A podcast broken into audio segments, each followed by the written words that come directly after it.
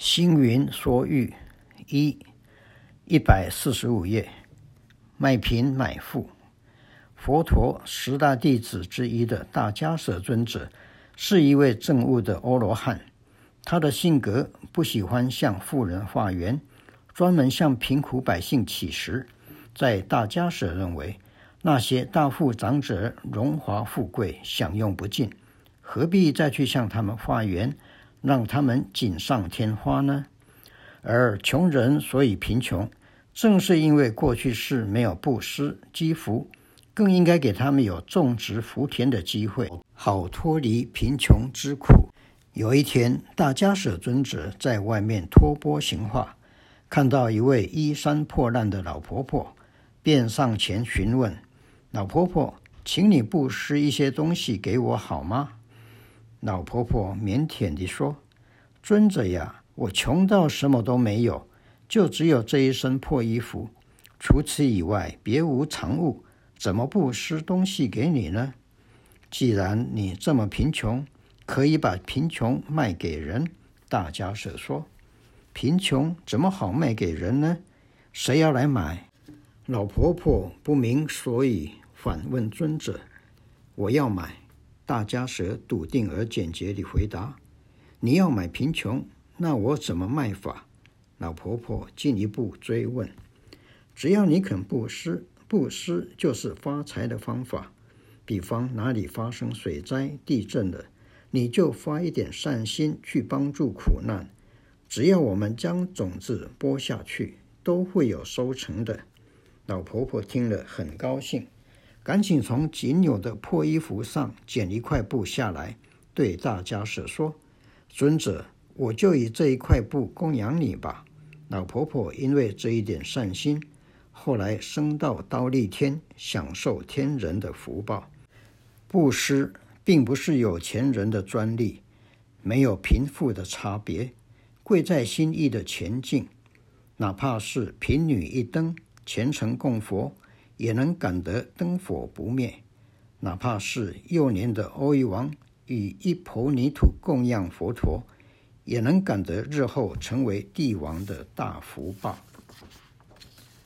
布施也不一定是物质上的布施，给人一个微笑、一个敬礼、一句好话、一些方便，都是大布施。如果人人都能行布施，这个社会必定是更加美好了。一百四十七页，尼姑的故事。早期马来西亚经常有旅行团到台湾，也必定都会到佛光山。不过那时候佛光山才开山没多久，路不是很好走。有一次，我从东山丛林学院男众学部要到西山女众学部上课。就在潮山会馆的转弯处，看到一位瘦小的老婆婆东顾西望，不知要往哪儿走。我见她年纪大，驼着背，又裹着小脚，蹒跚寻路的样子，生怕她行动不便，赶紧上前用台语对她说：“欧巴桑，请到雕山会馆休息，吃一杯茶。”也不知她有没有听懂。只见他摇摇手，操着马来西亚的口音说：“不行，团体要赶快去赶车。”我比手画脚地告诉他说：“欧巴桑，这边的石阶有一百多层，对您可能不太方便。那个边上有一条斜坡路比较好走，来，我带您去。”于是我就把他带到另外一条较平稳的路，请他慢慢走，不要着急。数年后，我到马来西亚吉隆坡讲经，将要离开首都佛教大厦前夕，来了一通电话说，说第二天一早有位尼姑邀我见面。虽然行程匆忙，为了给人欢喜，我还是答应了。他一来没多说什么话，只是捧着一个牛皮纸袋对我说：“这些给你办教育。”说罢就匆匆道别了。我打开纸袋一看，竟然是二百万元的教育基金。我仔细回想，才忆起，原来她是数年前到佛光山经我引路的老婆婆。后来，我每次到马来西亚弘法，她都拿出二三百万元给我，不知捐献了多少次。每次的感动，都让我不知如何落寞才足以形容。我一生从不对信徒化缘，也常常教育徒众，化缘要化心，不一定化钱。